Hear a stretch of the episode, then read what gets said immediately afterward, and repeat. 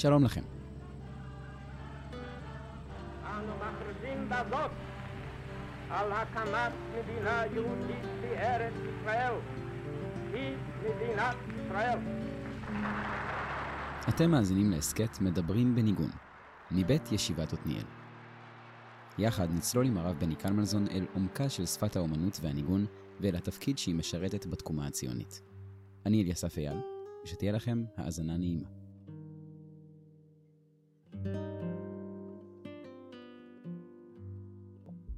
שלום הרב בני, שלום וברכה אליסף. מה שלומך הרב?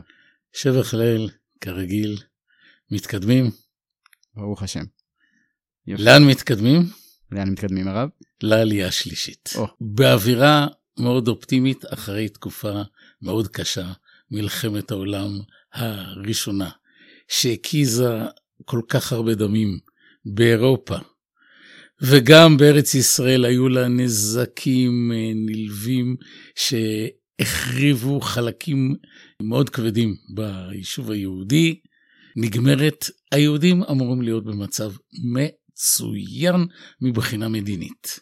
למה? יוזמה של שני מנהיגים צעירים באותה תקופה, זאב ז'בוטינסקי ויוסף טרומפלדור, לתמוך בבריטים, לגייס להם חיילים שבהתחלה היו כוחות עזר, אנחנו מכירים את גדוד נהגי הפרדות, ובהמשך הגיעו למצב של גדודי לוחמים, חירניקים, מה שמכונה גדוד קלעי המלך ה-38, גדוד קלעי המלך ה-39 ו-40, ואחר כך החטיבה היהודית הלוחמת. איזו עובדה קיימת, הם משתתפים בהצלחה בקרבות, לוחמים יהודים מאירופה, מבריטניה, מארצות הברית מתגייסים ונותנים תרומה משמעותית. בין היתר, הם מסייעים ישירות לכיבושה של ארץ ישראל על ידי הבריטים. יש את כל הקרדיט, גם לפני כן, עוד אה, בעיצומה של המלחמה, בריטניה הבטיחה בצורה די מתישה ודי מגומגמת, הבטיחה את זה שממשלת הוד מלכותו רואה בעין יפה את הקמת בית לאומי בארץ ישראל. אנחנו מדברים על הצהרת בלפור. הצהרת בלפור כמובן, שיהודים ירקו דם כדי להשיג אותה. דרך אגב, גם הבריטים ירקו את הדם שלהם בצורה מטאפורית. מה הכוונה? המצב באותם שנים של הבריטים במלחמת העולם הראשונה הוא לא משהו, במיוחד אה, לאחר קריסת רוסיה הצאריסטית, בעלת בריתה של אה, אנגליה וצרפת, אה, והם מוכנים להבטיח לכל אחד את הכל.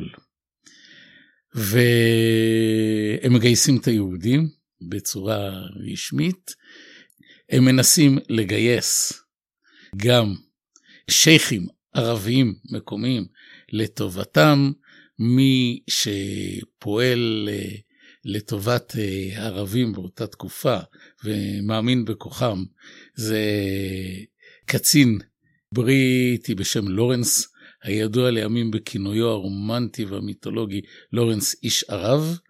יש איזשהו קצין מנהלי בשם מקמהון, שגם כן נושא ונותן איתם. בזמנו הייתה טענה שכבר הופרכה, שהבריטים היו מושחתים לגמרי, ולמעשה הבטיחו את אותה סחורה פעמיים ל... ליהודים ולערבים. היום אנחנו יודעים שזה לא ככה, זאת טענה שבזמנו טען ההיסטוריון אה, המאוד נחשב אה, ארנולד טוינבי, שגם אה, ניזון מרגשות אנטי יהודים כבדים והיה מאוד מאוד עוין למפעל הציוני.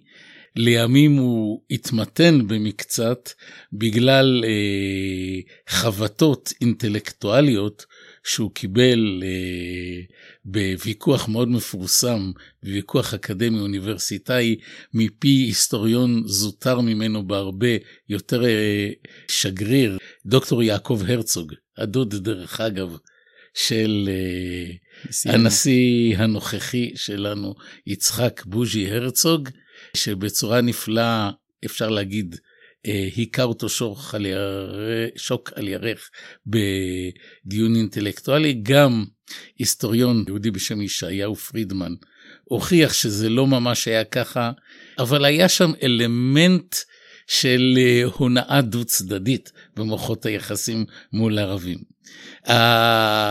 היה איזה פקיד בשם מקמהון שהבטיח לערבים להשתדל לתת להם כל מיני דברים. אה, הערבים הבטיחו אה, להשתדל לפעול למען הבריטים. שום חוזה לא נחתם ואי אפשר להשוות את זה להצהרת בלפור, אבל בסיכומו של דבר זה היה די הונאה הדדית. הערבים לא קיימו את חלקם אה, בהסכם, הם, אה, אפשר להגיד ממש לא, הם לא נלחמו ממש אה, לטובת הבריטים, הם היו יותר שליטים קיקיוניים, וגם הבריטים לא נתנו בלהט את כל מה שהערבים קיוו שהם ייתנו. וככה בעצם אפשר להגיד בצורה מסכמת ש... המצב בארץ הוא מצב מאוד מאוד לא מוחלט, ואולי מאוד במובן מסוים שברירי. כי הצהרת בלפור היא לא מוחלטת, וההסכם מול הערבים הוא לא מוחלט גם כן, והוא מעין משהו ששני הצדדים לא מאוד תמכו בו אה, והתכוונו לקיים. תראה, מבחינה משפטית, זה בהחלט, הצהרת בלפור הייתה בעלת אה, תוקף משפטי, מסמך רשמי. הצד השני לא היה, לא בעל תוקף ולא אה, נורא משמעותי. בפועל, אה, הבריטים בתחילת הדרך תכננו לקיים, אבל uh, השאלה אם אתה מקיים הבטחות או לא מקיים הבטחות תלויה תמיד, במיוחד אצל הבריטים, הרבה יותר באינטרסים עכשוויים מאשר במצפון המוסרי. ובמצפון הדיפלומטיה הבריטית לא הצטיינה אף פעם. כינו אותה בעולם, באחד הכינויים של בריטניה, אלביון הבוגדנית. זה הייתה תרבות דיפלומטית בריטית, דווקא כאן היא הייתה לרעת היהודים, אנחנו נעסוק בזה כאשר uh, הנציב הבריטי הראשון אה, שמתמנה, יהודי, מסורתי, אוהב עמו, אה, מחובר לרעיון הציוני. ושמו בישראל? הרברט סמואל, כמובן. מפורסם, בא לכאן עם כוונות טובות לעזור. בפועל הוא לא שכח את היותו בריטי, וניסה להיות אובייקטיבי כמה שיותר.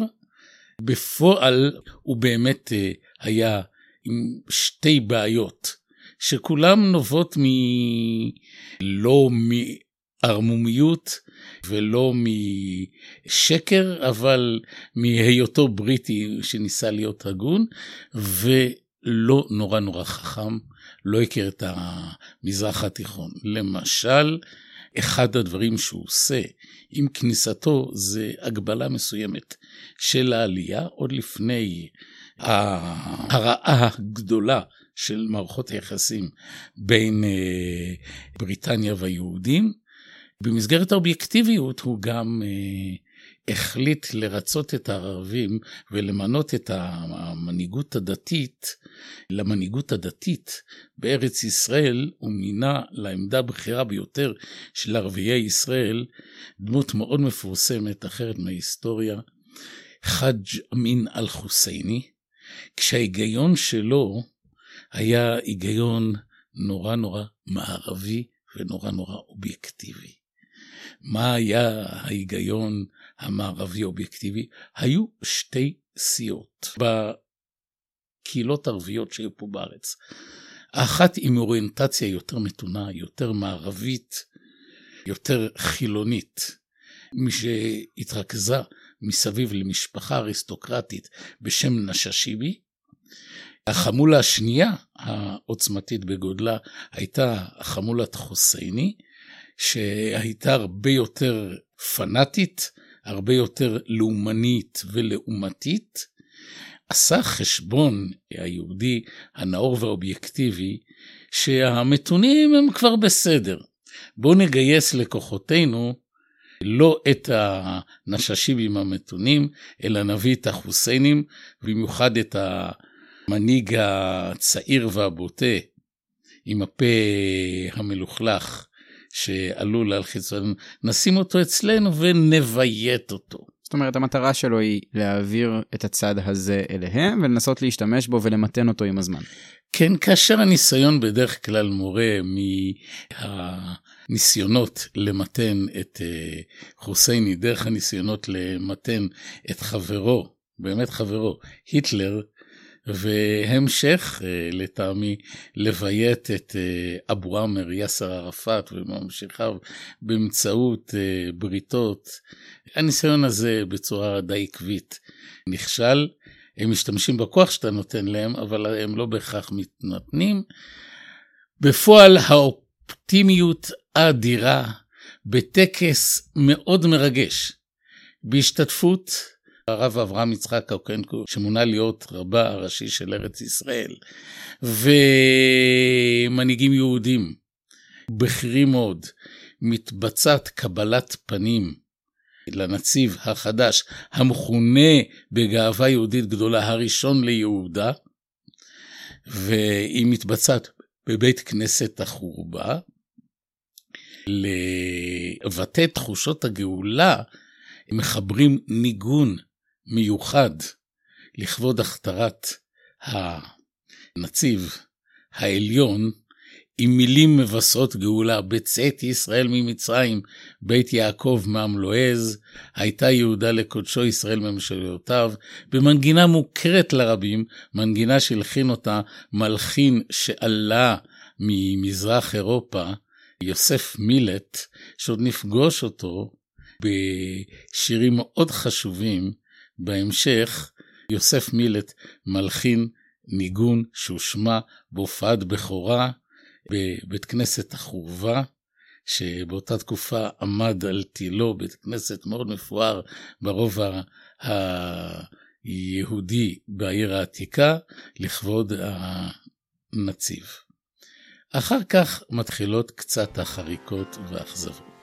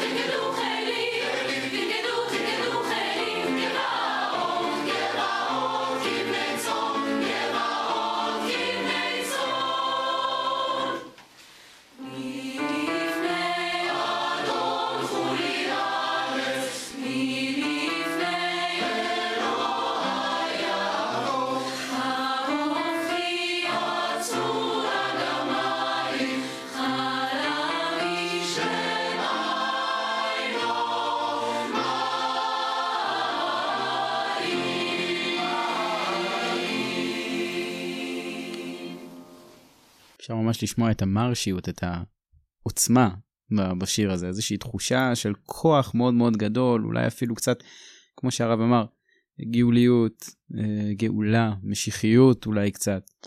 הרבה. מרש גאולה בצאת ישראל ממצרים. אתה שומע את העוצמה של יציאת מצרים בית יעקב מעם אלוהז, הייתה יהודה לקודשו, ישראל ממשלותיו. אתה ממש רואה את פעמי משיח? זה בהחלט פעמי משיח, אנחנו נראה, אבל uh, יש גם בדרך חבלי משיח. ובואו נעסוק אה, בהתחלה של חבלי משיח באחת הפרשות המפוארות והכואבות ביותר בתולדות העם היהודי. אה, על התחלת המנדט הבריטי, פרשת תל חי. בואו נספר למאזינים שלנו מה זה אומר פרשת תל חי ומהי עוצמתה של פרשת תל חי עד היום ובוודאי בימים של המאבק על תקומת ישראל. תל חי היא אחת מחמשת הנקודות שיש לנו בשנת 1920 באצבע הגליל. אצבע הגליל, אותה רצינות אנחנו מוכרים חלק של uh, השבר הסורי-אפריקאי, מעין עמק פורה שמרכז את uh, כמויות המים הגדולות ביותר בצורה טבעית שזורמות לארץ ישראל. במקום הזה, שהוא מרוחק מאוד ממרכז ההתיישבות היהודית, יש לנו חמש נקודות קטנטנות.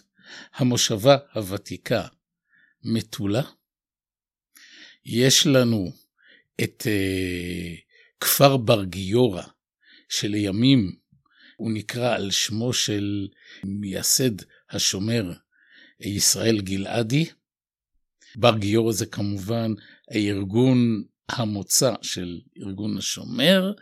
יש לנו את חמרה, שיישוב קטנטן שיושב על מקורות הירדן במקום שכיום שוכן הקיבוץ מעיין ברוך. יש לנו ליד אה, הכפר השיעי הקטנטן טלחה, יישובון בשם תל חי. מדרום יש לנו את אה, יסוד המעלה, את אה, גרעין קטנטן בניג'מת אסובח, איילת השחר של היום. עוד יש יישוב שמיד הולך להינטש בחורן, בגולן של היום. אלה היישובים שיש לנו באצבע הגליל. עכשיו, מעבר לעניין שבארץ באותה תקופה, לאחר ההתאוששות מהשבר הגדול של מלחמת העולם הראשונה, יש לנו כמה עשרות אלפי יהודים בלבד. אה, היישובים האלה ממש קטנטנים, והשטח שבהם הם נמצאים הוא שטח מאוד בעייתי. קודם כל הוא מנותק. מה זה אומר מנותק? זה לא רק שהוא רחוק, גם היום קריית שמונה, שהיא על שם נופלי תל חי ומטולה, יושבים בקצה הארץ, אבל הדרך למשל אה, מראש פינה עד אה, קריית שמונה, עד מקום אה, תל חי, היא פחות מחצי שעה. עכשיו בוא נשאל אותך קצת שאלה מכשילה. כמה זמן לקח אז להגיע מראש פינה לתל חי. אני מנסה לנחש אם השאלה היא שאלה מכשילה, כנראה שראש פינה לא הייתה קיימת. ראש פינה קיימת. קיימת. פינה, ודאי, ראש פינה קיימת כי משנת 1880... שכבר דיברנו עליה בעצם בפרקים הקודמים. בהחלט. ראש פינה קיימת, גם יסוד המעלה קיימת. אה, יסוד המעלה היא קטנטנה בגלל היותה על שפת החולה. אנשיה שהתיישבו במסירות נפש, אה, סליחה על הביטוי, אה, נפלו בהמוניהם, נקצרו בהמוניהם על ידי קדחת שחור השתן, הקדחת שהפיצו היתושים מביצות החולה, בטרם ייבושו.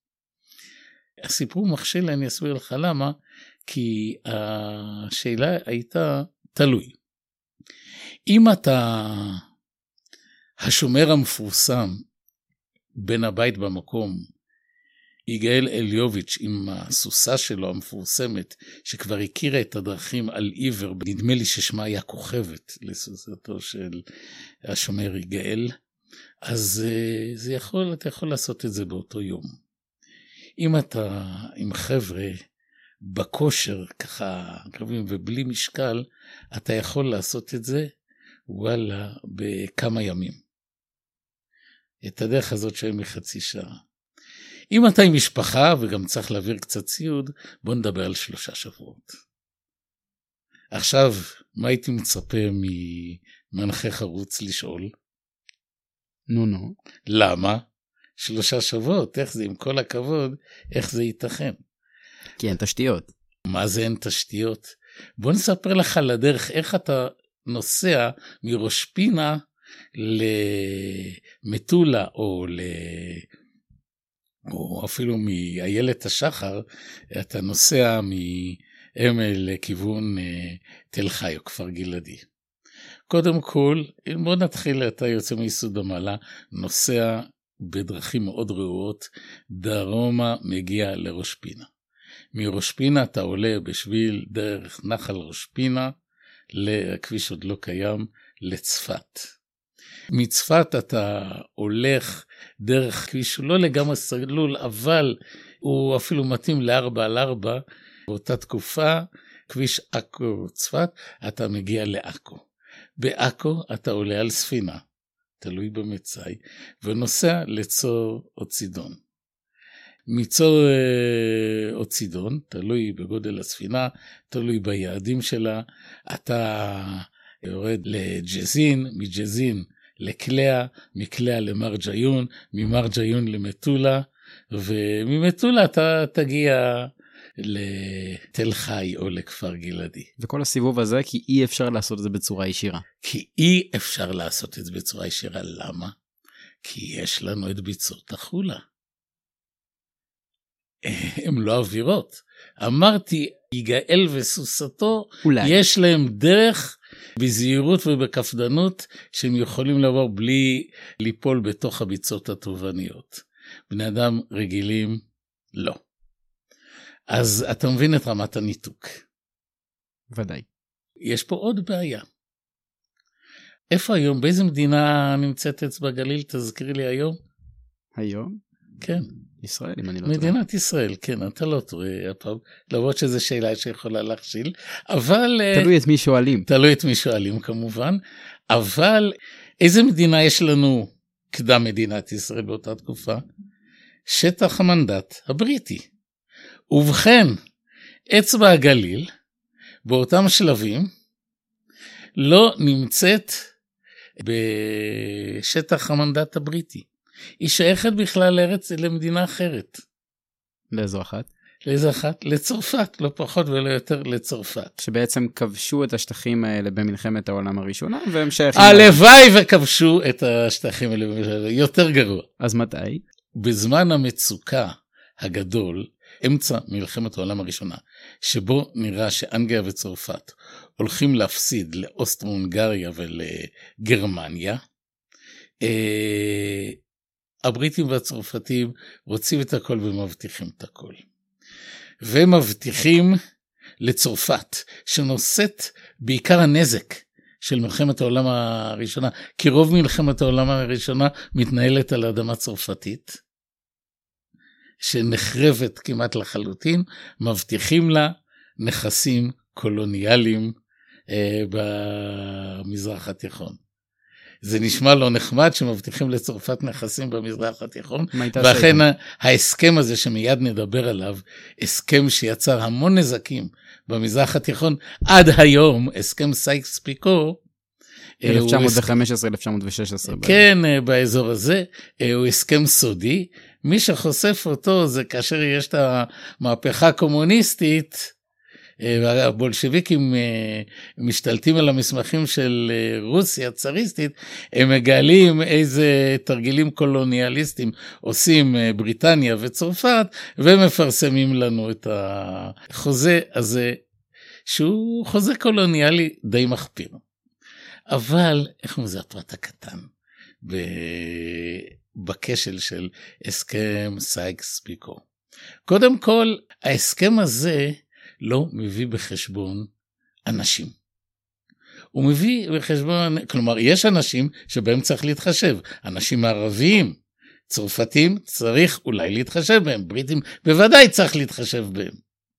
אנשים שגרים פה, יהודים, ערבים, זה natives, זה לא משהו, ואם מישהו ראה את המפה המפורסמת של סייקס פיקו, מגלה שהחלוקה של השטחים שמה, זה חלוקה בקווים נורא נורא ישרים.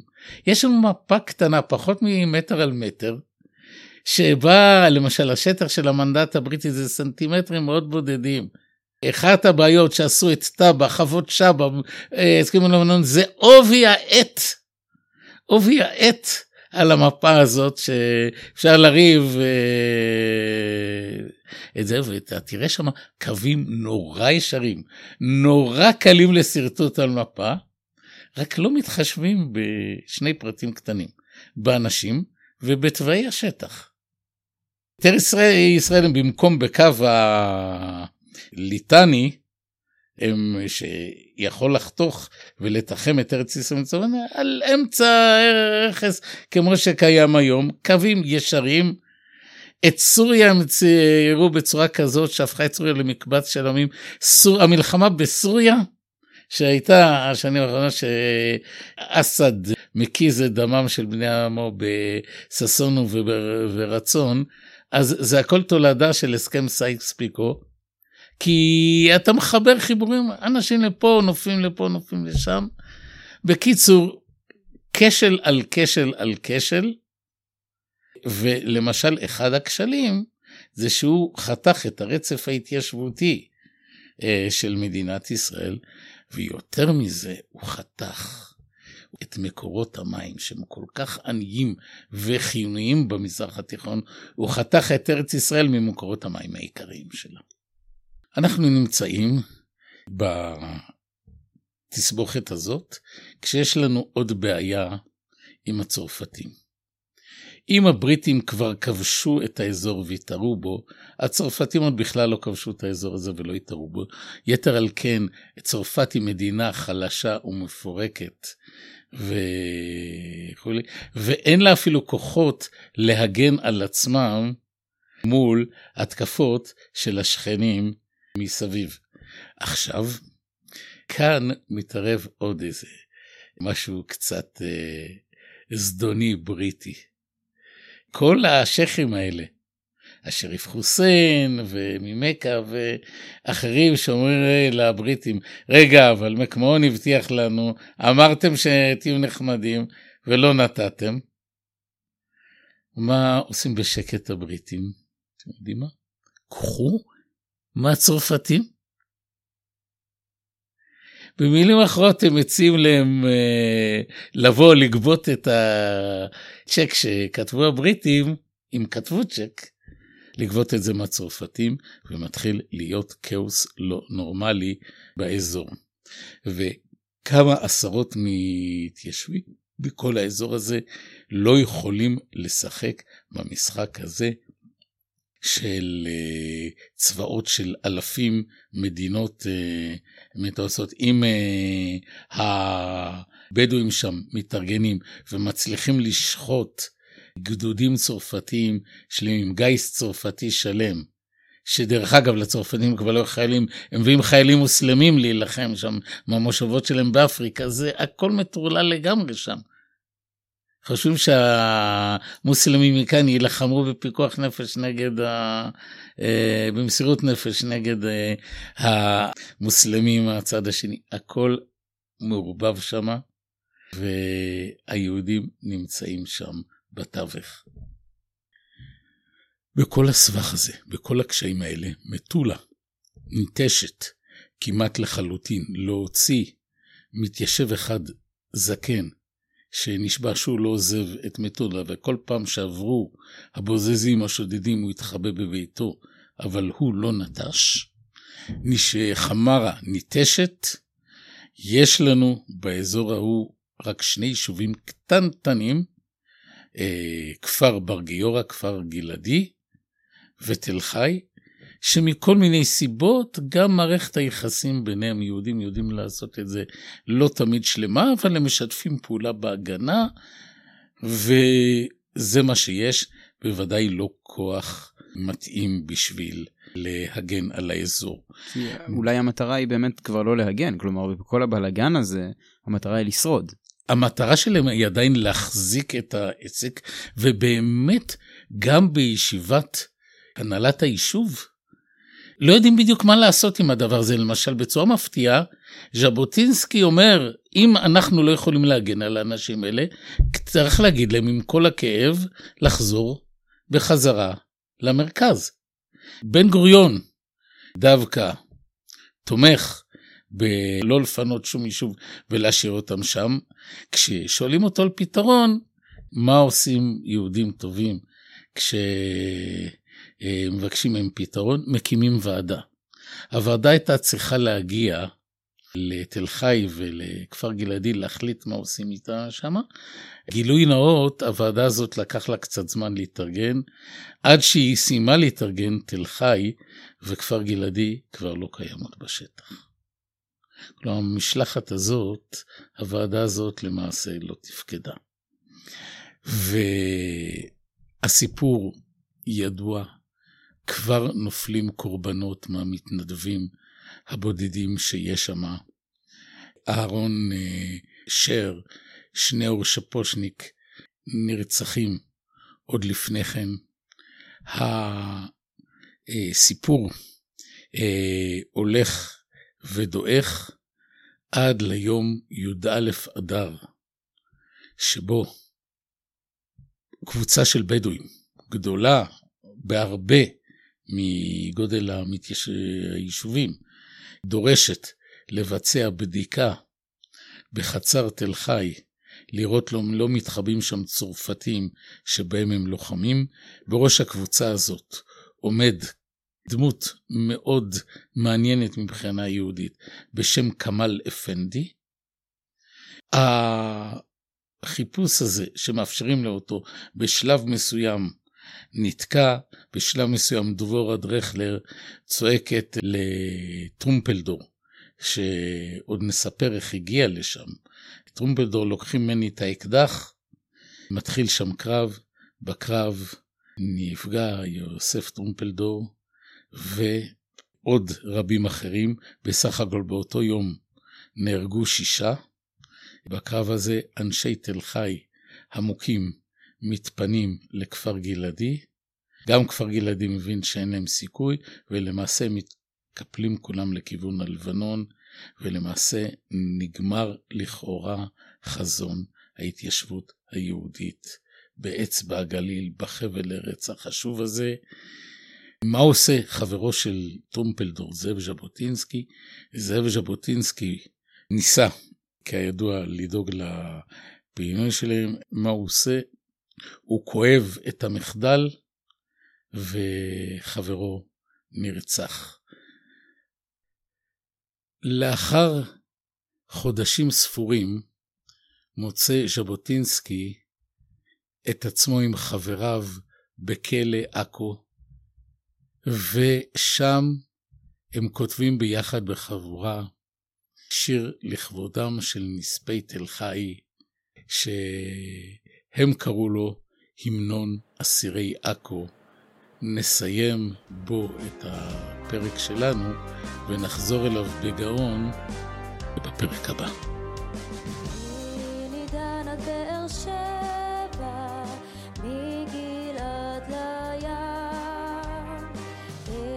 אדמתנו